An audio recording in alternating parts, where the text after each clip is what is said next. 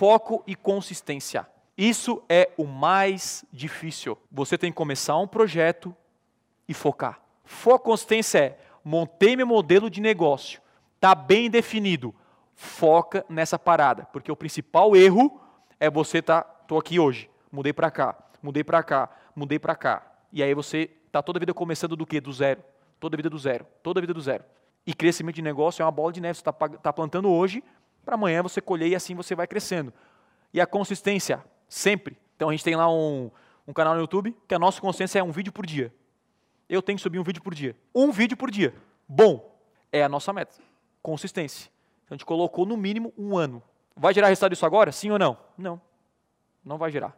Agora, quando eu comecei meu canal no YouTube? 2014. Olha, ó, esperar dois anos para comprar de mim. Ou seja, antes de o cara comprar de você, você está desistindo do negócio, porque não dá resultado. E tem muita gente que está assistindo meu YouTube agora, meu, meu conteúdo, que vai comprar de mim daqui dois anos, três anos. Então, o segredo de um lançamento não é você lançar, vendeu pra caramba, ótimo. Não vendeu, não, não deu resultado. O que acontece, galera?